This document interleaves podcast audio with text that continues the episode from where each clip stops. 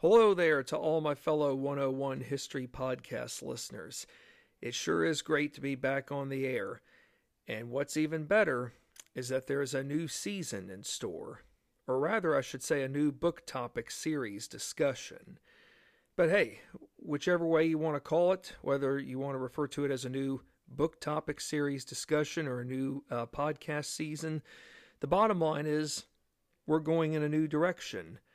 And that is, we're going to be uh, learning about a, a different um, segment of um, history, of uh, American history, rather, I should say. But it's a segment uh, that many of you all probably do know about but you probably did not really get the full story. It's easy to assume that what we're going to be learning about may have been what we would call an incident that may have only lasted like just a couple of days. But yet, as we get older and we learn through documentaries and even through reading a book about the topic, we learn that the uh, movement itself originated earlier than than anticipated. But then again, movements and events themselves just don't happen overnight and end overnight. They evolve over a course of time, and then it takes a couple of um, incidents to where it becomes one of um, uh, like uh, like a tinderbox, for example, like you know with the situation in Boston that eventually led to the infamous Boston Massacre of 1770. So a lot of times events can become uh, tinder boxes where it's just a matter of time before the situation at hand can explode to where there ultimately might not be any means of re- reaching um, reconciliation or reaching even a, um, a compromise where both sides can walk away on more modified terms. So, where is it that exactly we're going to be going in this new uh, podcast series? Well, I'll tell you this much. Uh, we will be in the 18th century. We are uh, going to be uh, going into the uh, final decade of the 18th century, being that of the 1790s. Now, of course, you know, when one says the 1790s, that sounds vague because uh, the 1790s in America, a lot of things happened. But there's one particular event that has often been overlooked. And it was really considered to be America's first uh, internal crisis. That is, America's first internal crisis as a young republic. I mean, you know, it's easy to assume that, well, okay, we defeated the mightiest um, military empire in the world and we got our political freedom from England. Shouldn't we all be good to go? Not necessarily. I think if we're smart enough to remember that even after the Treaty of Paris had taken place, we really weren't out of the woods. You know, here we were living under this Articles of Confederation. 13 entities, all distrustful of a central government. Everybody pretty much uh, shooting down what the central government had to offer. 13 entities, you know, coining their own money, declaring war, regulating their own commerce, interstate, intrastate.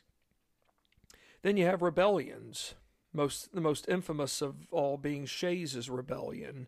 For those of you who were with me when we talked about Shays' rebellion last year, um, that was really the final um, straw that broke the camel's back. And after Shays' rebellion, George Washington knew right then and there that something else had to be done. Something else had to take effect that was much better than the Articles of Confederation. And long story short, 1787, uh, from May of 1787 to September 17th of 1787, delegates, uh, rather 55 delegates met in Philadelphia. Eventually, 39 only signed the, the United States Constitution. But as Benjamin Franklin said, it may not be the most perfect of documents, but it's the best we could come up it's the best we could come up with. And we're going to call this government a republic. It's up to you all in the present generation as to whether or not you can keep this government. And it's also going to be up to where we in the present generation will how we will uh, set good examples for those coming forward in the future. So, by the time George Washington becomes president in 1789, America is still facing uh, lots of challenges. So I think it's probably fair to say by now that we should go ahead and start focusing on uh, the prologue to where we're going to be going next. And uh, towards the end of the prologue, I will uh, reveal to you all the uh, the book title uh, series of our next uh, podcast topic discussion. So here we go with our prologue. June 1794 marked 16 months since President George Washington began his second term of office. Despite battling ailments from, from low level fevers to inflamed gums, uh, and real quick, for those of you who aren't sure about the inflamed gums, George Washington, um, by the time before he even reached the age of 50, he had lots of uh, tooth problems and eventually the majority of his teeth had to be replaced uh, with, um, if I'm not mistaken, with like fragments of uh, either elephant or uh, walrus tusks. But it was a very, very uncomfortable feeling to say the least. And if you all go to Mount Vernon, um, they should have um, his uh, teeth on display in terms of the false wooden teeth he wore. So when you hear of inflamed gums, think about the um, false teeth that uh, Washington was forced uh, to have to wear for the remaining uh, duration of his life. President Washington, at 62 years old, truly felt his age, along with never imagining he would be serving a second term. Now, let's keep in mind, uh, June 1794, George Washington, 62 years old. That is considered to be old because most people don't make it past if you live to be 50 years old back then, you've lived a long life. Most people don't make it to the age of 50. Although it is fair to say that people living in New England have longer life expectancies than those living in the southern colonies. But for George Washington to have made it to 62 at this point is considered old age. From the time he first took office in April 1789 the new American Republic constantly faced one set of problems followed by others pertaining to survival. And believe me, folks, uh, America's young republic, even in Washington's first days, uh, one challenge pertained to um, making the most uh, simplest of payments that pertain to to uh, outstanding debts. So think about it, folks. I mean, you know, we don't have a modern day Federal Reserve System just yet, but here we are facing the most daunting of challenges, and even, and they're not all daunting, but some of them are basic challenges, but yet it's a question of whether or not those basic challenges can be met. Now, um, to give you an example of some other uh, major challenges uh, facing that George Washington faced prior to and around June of 1794 the the young American Republic is having to deal with uh, issues along the high seas, such as the British Royal Navy seizing U.S. ships and their uh, not just their cargo but their crew. This is means of intimidation. You know, here I thought we had gotten everything resolved with England, where we have not not only did we win our political independence, I would have thought that hey, maybe we had won some economic independence, but nope. The high seas are not our friends, and as long as Britain continues to harass us on the high seas, we're not going to be able to enjoy the uh, the fruits of liberty. The British Army is adamantly refusing to abandon forts on the U.S. territory, and there remains an ever growing presence behind Indian wars along the frontier, which resulted in destruction over progress. You know, George Washington's come up with several grand envisions for westward um, exploration with uh, westward settlements in what we now know as the Northwest Territory that comprises of Ohio, Indiana, Illinois, Michigan, Wisconsin, and uh, northeast Minnesota. The problem is that we're struggling to um, to uh, be able to make our way into these uh, settlements. We've we've had some success, but we haven't really had a whole lot of uh, 100% uh, success. We are getting um, trampled on by uh, Indians uh, whom uh, whom are letting us know that you know they are the ones um, who own these ancestral lands, and they are running the show by telling us that look, we're not welcomed. They see us as invasive species, folks. We're not native. We really weren't even native going into 1607 when the first English people uh, arrived in what we now know as Jamestown, Virginia. But even in 1794 in the Northwest Territory, several Indian tribes are coming together, banding, rather, I should say, together and waging war on this new um, American Republic by letting us know that, hey, look, no matter how hard you try, you're not going to get a hold of our ancestral lands. But I wonder just how long uh, luck for the Indians will last along the frontier. It's uh, they these are very um, tense times, and if there's one thing George Washington is wanting, but yet many people are still against it, George Washington wants a national army, but yet many in Congress are skeptical because they don't like the idea of standing armies in times of peace. So, if these issues alone were daunting enough for President Washington to tackle, earlier in his first term, the cabinet from within saw Secretary of State Thomas Jefferson and Alexander Hamilton, Treasury Secretary, engage in partisan warfare over how the government should be administered. Internal strife from within led President Washington to believe that politics on party levels would become the greatest undoing of America's young republic.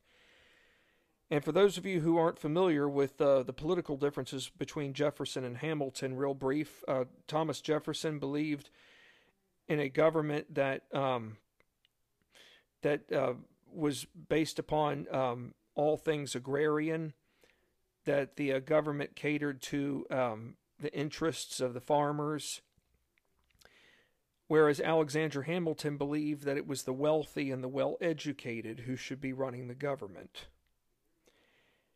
These differences, while they are real, but it became a constant problem for George Washington where Thomas Jefferson and Alexander Hamilton were pretty much out to get each other. And what do you know? Three years before Washington's um, farewell exit happens, one of the things that Washington will administer before he leaves the office is the warnings of political parties, or I should say factions.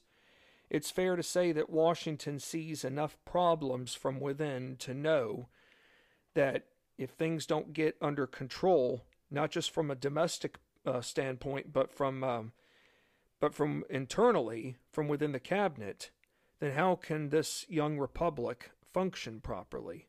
It's one thing to have differences, but for Washington, people have to learn how to disagree without being disagreeable. And he has seen um, two men whom he has a great deal of respect for, for the most part, act as though they're children and that they can't put their differences aside and uh, learn how to work together constructively.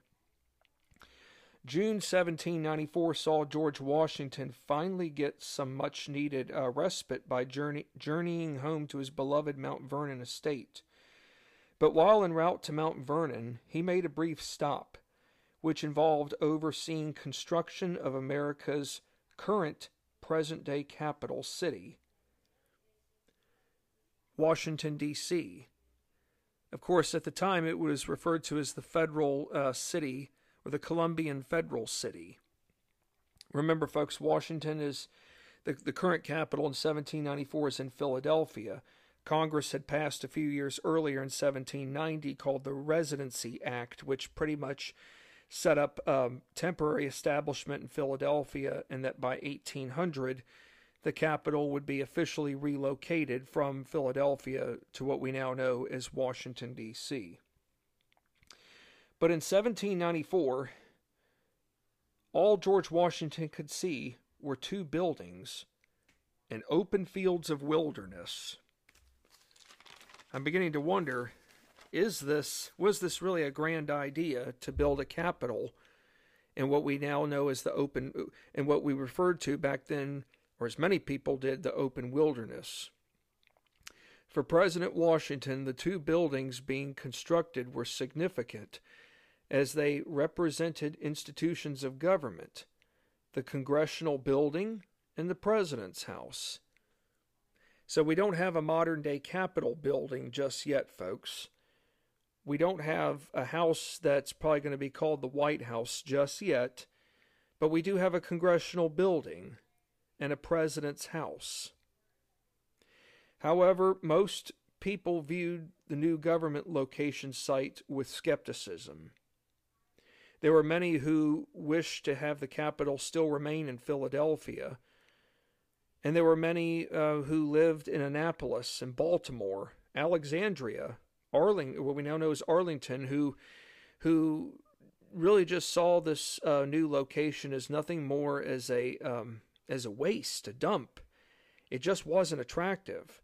But yet Washington saw something different that the rest of those other people just did not want to see or just couldn't come to grips with.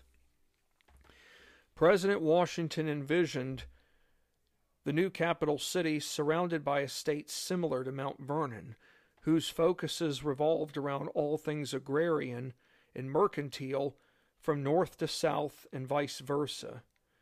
Besides owning vast amounts of land along the Potomac River, including Mount Vernon, and believe it or not, folks, George Washington did own other properties along the Potomac River.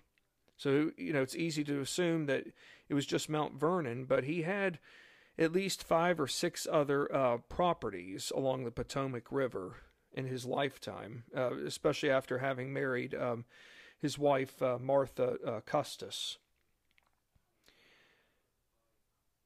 So, uh, President Washington, I should point out here that um, President Washington had other land holdings to the west, which promised further potential behind linking commercial activities from the frontier and making their way down into the Potomac and, inve- and eventually embark along the waters of the Chesapeake Bay to the Atlantic Ocean for a final destination, 3,000 miles across the ocean, Europe.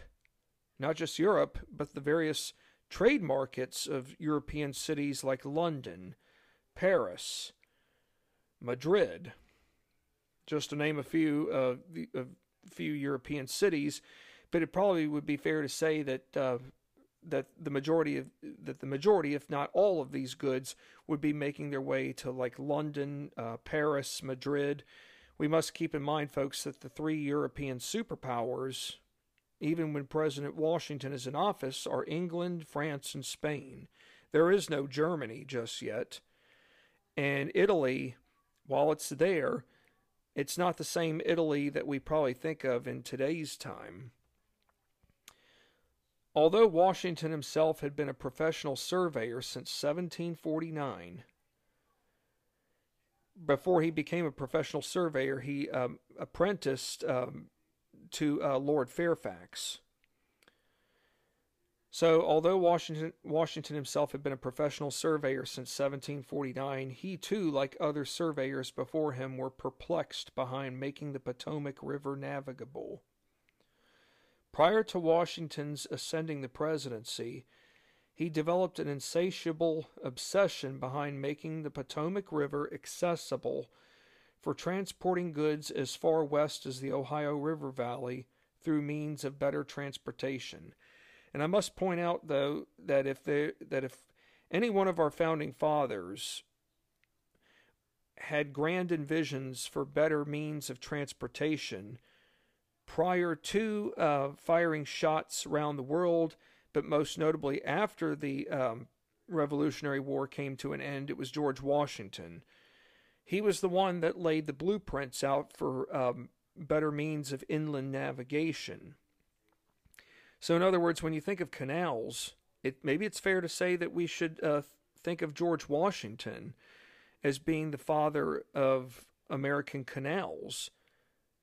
Unfortunately, Washington had passed away well before the Erie Canal would come along. But I will say this if George Washington could have seen the Erie Canal, I know he would have been in awe.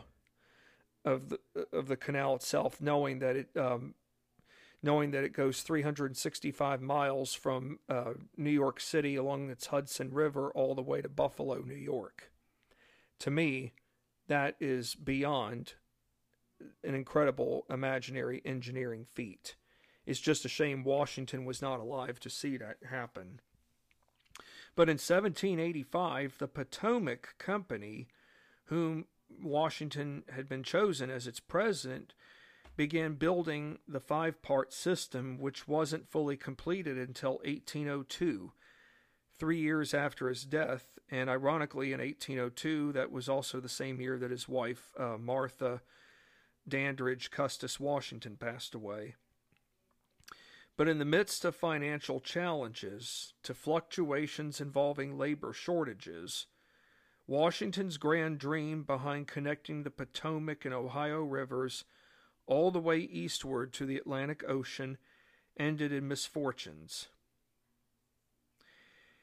As for June of 1794, he left Mount Vernon, but he didn't leave.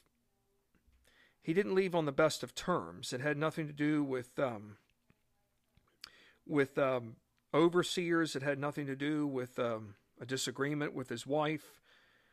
It had what happened was that he was um, spending a lot of time on horseback, making trips back and forth over his estate, and wa- watching this uh, construction work along the canal, the Potomac uh, Canal. But unfortunately, his horse got stuck in the water.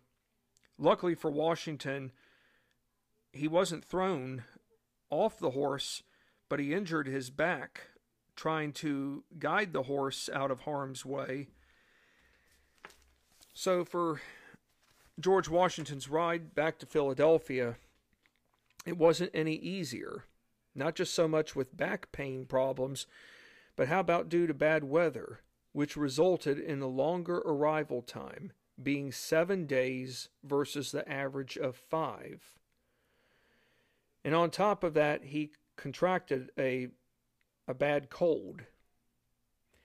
I don't know why all that seems important, but we do have to keep in mind that um, that even in the 18th century, think about it, folks. There's no Air Force One. We're not anywhere close to having a, an airplane. So George Washington's um, horse and carriage ride to and from Philadelphia to Mount Vernon and vice versa, it might as well be his own little equivalent instead of Air Force One, we might as well call it the um, Air Force uh, Horse and Buggy. So this is what's getting him uh, to and from uh, point A to point B. And of course, we should keep in mind that he doesn't have what we now know in today's time as uh, Secret Service protection. But the bottom line is, if the weather was just right, he could make it from Philadelphia back home to Mount Vernon in five days. Five days does seem like a long time, but we also have to remember Washington was probably stopping at taverns on the way um, back home to Mount Vernon to uh, attend um, a political um, meeting or just to uh, meet with friends, uh, business. So let's keep in mind there's no such thing as US 301, US 1, Interstate 95, there's no Capital Beltway. But the fact of the matter is that it's not a race against time for Washington. But journeying back home within five days is really it's it's peace. In other words, he doesn't he doesn't have to worry about distractions, but at the same time, Washington himself is probably not immune from getting bad news at a moment's notice. So even in the midst of his not feeling his best, Washington attended a dinner shortly upon returning back to Philadelphia. Think about it. No, no phones, no, um, no text messages or emails saying, "Oh, by the way, when you return back to Philadelphia, you do have a dinner to attend." So by the time he returns, he knows that he's just been informed that he's got a dinner to attend. Whereas this dinner involved meeting a party, not just an ordinary party, but it was a delegation group of Chickasaw Indians President Washington, after having met with the delegation uh, group of Chickasaw Indians, had to prepare himself for one more formal dinner. But this was not with another Indian tribal delegation group, nor did it involve congressional members. Instead, this next formal dinner pertained to something troubling, which we might refer to in modern day times as national security. The matter brought before President Washington pertained to federal law enforcement within the confines of western Pennsylvania and the Ohio River. How ironic that along the confines of western Pennsylvania's frontier lands, and knowing that western Pennsylvania is not far from the Ohio River, it just so happens that this area was home to native land holdings that George Washington himself had had a long interest and desire for some time. Well before he became president, folks, Washington had invested in um, land speculation dealings in western Pennsylvania, what we now know as um, Ohio. It was one thing to receive troubling news, but then again, President Washington by 1794 had experienced his fair share of obtaining reports on all things uncertain, troubling, which impacted America's young republic. However, what President Washington would soon discover became something the young republic had not gone up against. The troubling ordeal along western Pennsylvania's frontier lands had its origins tracing back three years earlier to, to the fall 1791, where settlers first began demonstrating their hostilities by attacking customs collectors. Customs collectors, you know, when I often think of customs collectors, in the 18th century, I often think of um, customs collectors who were harassed, threatened, tarred, and feathered in Boston, Massachusetts, all because they were appointed by the king. And of course, Bostonians adamantly said that, you know, we had no say in whom was to come onto our turf and collect the taxes. And of course, uh, many in uh, Massachusetts harassed the tax collectors to the point where many resigned. Many there were some who actually uh, resigned, but decided to uh, swear an allegiance against the crown, and by doing so, they were immune from all further harassments. So, yes, in the fall of 1791, settlers first began demonstrating their hostilities by attacking customs collectors whom were trying to collect taxes. Not just local taxes or state taxes, but how about federal taxes? Maybe it's fair to say that these customs collectors are the equivalent to modern day um, IRS agents, or what we would think of even back in uh, colonial times. And as we progress towards the 19th century, we would think of as uh, constables, um, debt collectors. The bottom line is that since the beginning of time, there have been people um, who have held titles of um, revenue collectors or collections uh, officer collection uh, col- uh, collection officers. You know, people whose um, job it is to um, secure money based upon you know outstanding debts, make sure that the government gets the money that it needs but it wasn't so much that the that the uh, customs collectors are trying to collect taxes in general. Yes, they are trying to collect tax, federal taxes, but it has to do with a popular American product where these federal taxes are needing to be um, obtained. This popular American product would be none other than hard liquor, otherwise known as whiskey. The tax on whiskey was unique because it marked the first time that America's government had imposed a tax upon an item. Taxes on whiskey were intended to create revenue for the existing debts from the Revolutionary War. Folks, we have probably about, from what I read, there's probably at least $7.5 million in outstanding debt. That's a conservative estimate but that was a lot of money to be in debt from the Revolutionary War. So, for President Washington and his Treasury Secretary Alexander Hamilton, they need to come up with new with strategies. They need to come up with strategies as soon as possible so that the federal government will eventually be able to operate in the green versus being in the red. Because right now we're still in the red. But yet here we've got frontier people in opposition to um, wanting to uh, pay taxes to the government. And I'm beginning to wonder why they would be so hostile towards wanting to pay uh, taxes on a, a popular American product. Well, maybe we should find that out. Settlers along western Pennsylvania's frontier lands weren't totally opposed to taxes altogether.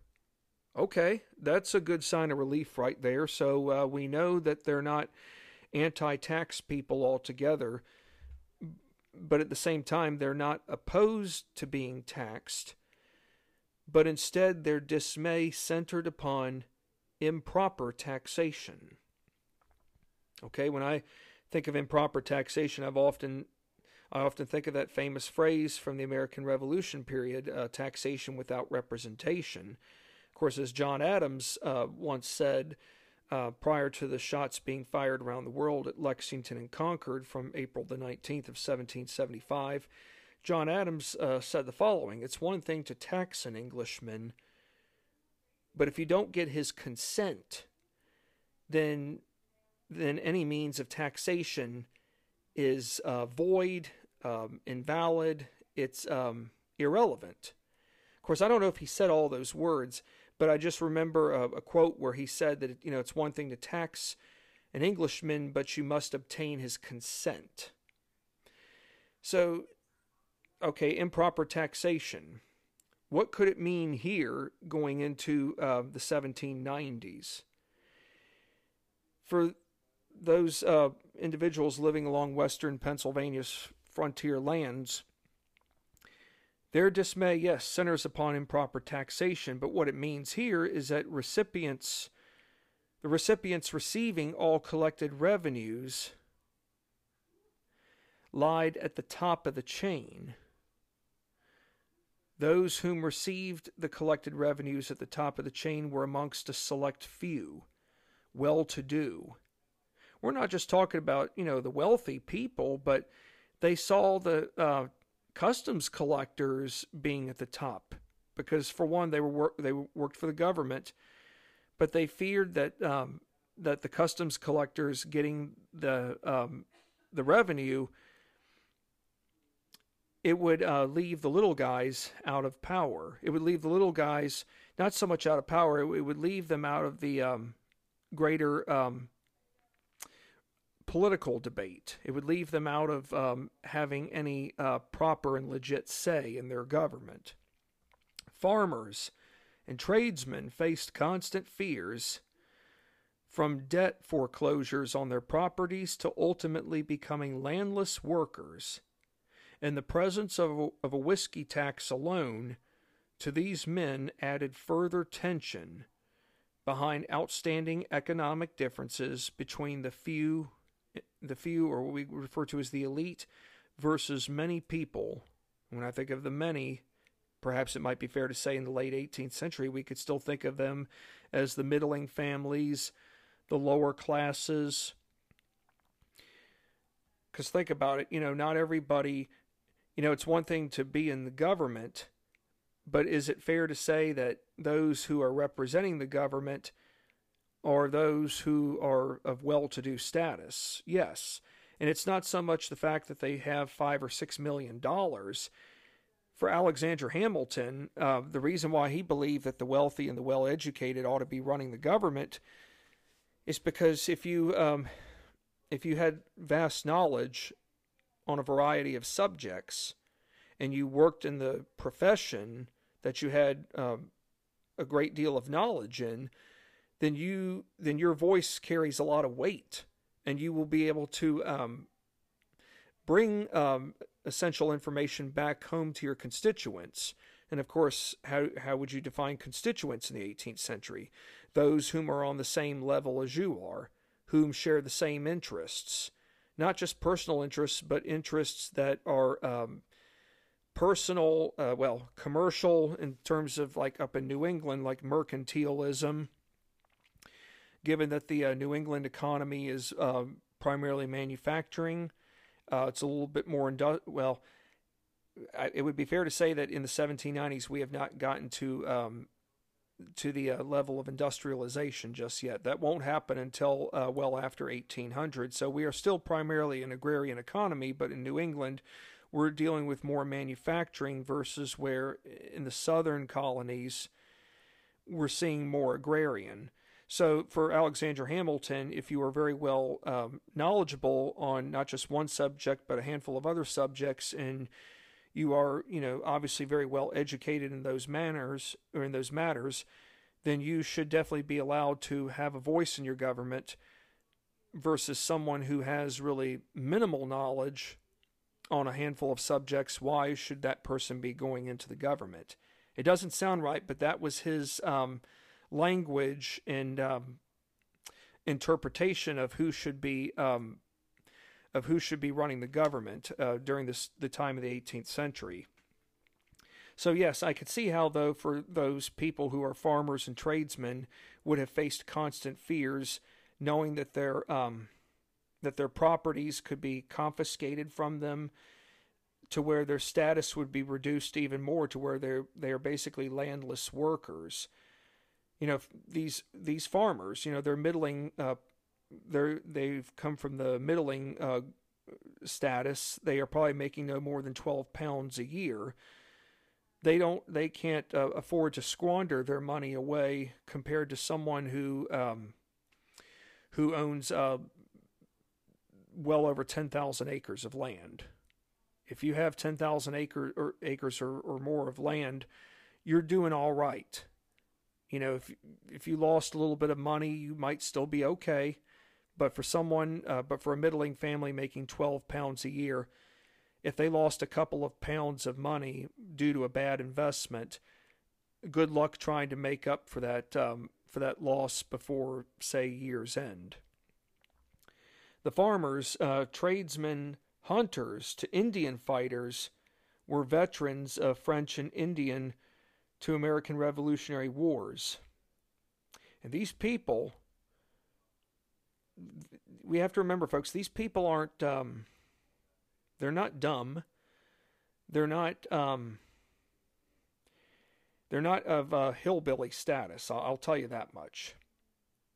These are um, veterans. In other words, these farmers, tradesmen, hunters, Indian fighters, they have seen experience in two wars, two recent wars, French and Indian, in American Revolutionary Wars. And so these uh, people, or rather, I should say, these men, therefore, have displayed excellent means. They have, dis- they have displayed excellent means behind fighting along the frontier when danger, no matter how big or small it is, arises. From the fall 1791 and onward, the frontiersmen had proven to customs collectors just how hostile they were behind whiskey tax implementation by going as far. Believe it or not, folks, these um, these frontiersmen um, or frontiers, yeah, frontiersmen went as far as um, going um, to such extremes as uh, tarring and feathering customs collectors.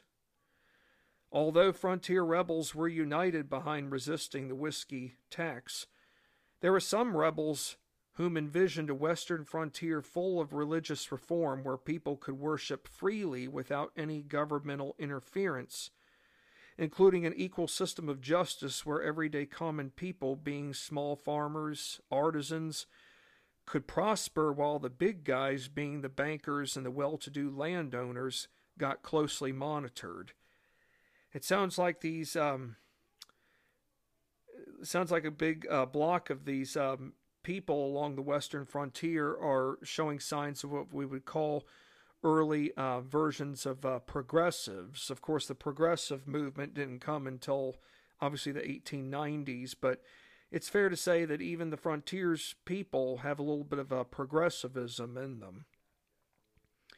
And you know, in terms of um, in terms of having the uh, bankers and the well-to-do landowners be closely monitored, it sounds like it's their version of wanting uh, tighter regulations. Other rebels sought to remove big mis- businessmen altogether by labeling them as traitors, even if they lived east of the Appalachians. Wow, it seems like these those who want to remove the big businessmen altogether uh, sound a little bit extreme. It seems as though they don't care. They wouldn't care if they burnt any bridge, no matter how big or small it was. They just see those living east of the Appalachians really as the enemy. For the frontier peoples of western Pennsylvania, what mattered to them was that they had a voice but ensuring that taxes collected did not favor one side versus the other. So, in other words, for the for the people of Western Pennsylvania, they want to be um, they don't want to be forgotten, but th- these are people that are not making big bucks each year. They want to be able to reap in the rewards for their hard work but what they don't want to see have happen really is that all of their rewards and all their efforts get reaped by those whom are considered the few and the elite, whom would not value those below. What started out in the fall of 1791 as isolated attacks on customs officials eventually became more troublesome to the eyes of authorities eastward two years later and onward by 1794, given the movement itself was now regional, but one whose roots originated along tributaries of the Ohio River in western Pennsylvania. After uh, learning what had transpired along Pennsylvania's western frontier in June 1794, President Washington knew right then and there that he would not be returning to Mount Vernon any time soon. Although he was no longer a commander in chief, Washington made the ultimate sacrifice by going above and beyond to raise nearly nearly 13,000 federal troops whose mission was to go west over the Appalachian Mountains and suppress an uprising led by armed, disenchanted American frontier people whom sought to carry out their own secession movement against the United States. Folks, you know, when we often think of secession, it is fair to say that it's so easy to assume that the only time secession happened in America's history was during the United States Civil War. But I should point out that even in America's earliest years as a young republic, there was no 100% uh, unity.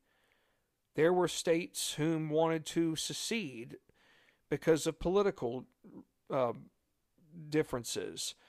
The most um, the most prominent one that I had learned about some years back was uh, when I first started doing more research on the War of 1812 and what led up to it because that's often been referred to as America's Forgotten War. But the New England states were going to uh, secede from uh, the Union largely because of what Thomas Jefferson's Embargo Act of 1807 had done. Our American uh, sailors were already being impressed along the high seas as it was, and Jefferson felt that the best way to deter the um, impressment that is, American sailors being captured and forced against their own will to um, serve in the British Navy. Jefferson felt that if the um, American government placed an embargo on Britain and France, that it would cripple their economies. Well, Jefferson, as, as brilliant as an idea as it was, because Jefferson believed that that Americans should be resorting to making more goods domestically versus have, shipping them overseas, 3,000 miles across the ocean. The one thing Jefferson didn't realize was that not everyone had access to um, machines that could produce uh, textile goods, anything manufacturing. While, yes, pe- there were people who owned those types of machines, but not everyone did. So, long story short, when Jefferson signed the Embargo Act, it pretty much put 10,000 um, New Englanders out of work.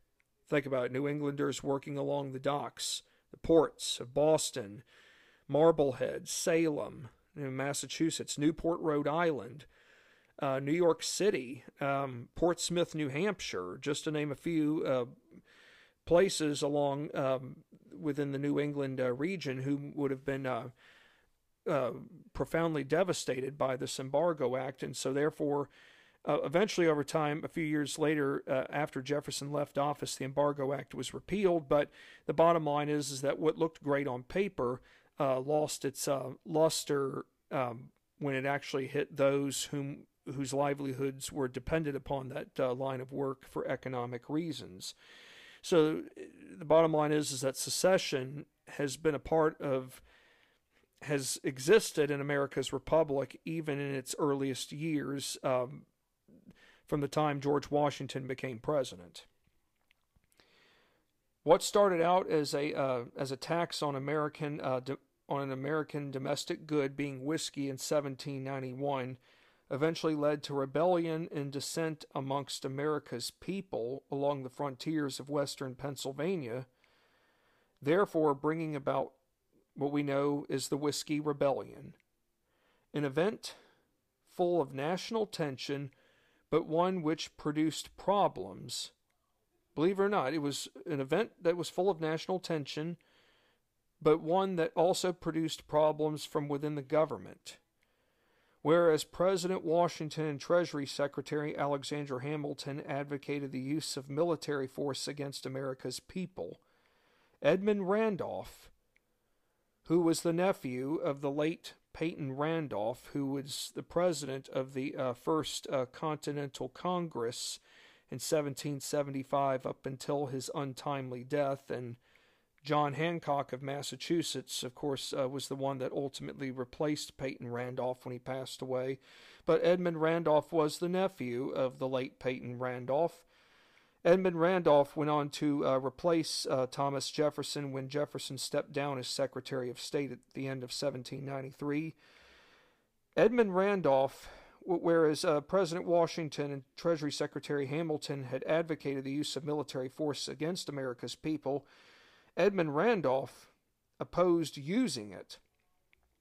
Putting down a rebellion is one thing, but, but extinguishing the fires from within a presidential cabinet at a time of crisis posed all the more troubling as America engaged as America was about to be engaged in her first war, but on her own soil as a young republic whose endless challenges showed no signs of letting up. Well, our official title to our new uh, podca- podcast topic series is The Whiskey Rebellion George Washington, Alexander Hamilton, and the Frontier Rebels Who Challenged America's Newfound Sovereignty by William Hogeland. I know that we're going to be in for a great uh, series, folks, and we're going to um, learn lots of um, great uh, information. I, you know, I had learned before in the past about the Whiskey Rebellion, but I really never knew a whole lot about it other than that there was opposition towards this um, tax. Well, it's one thing to be opposed towards the tax, but there has to be other reasons behind why there is a greater conflict from within. So it, it is fair to say that um, and we should be reminded that uh, not all frontiers people are against taxes, but what they want is equal taxation.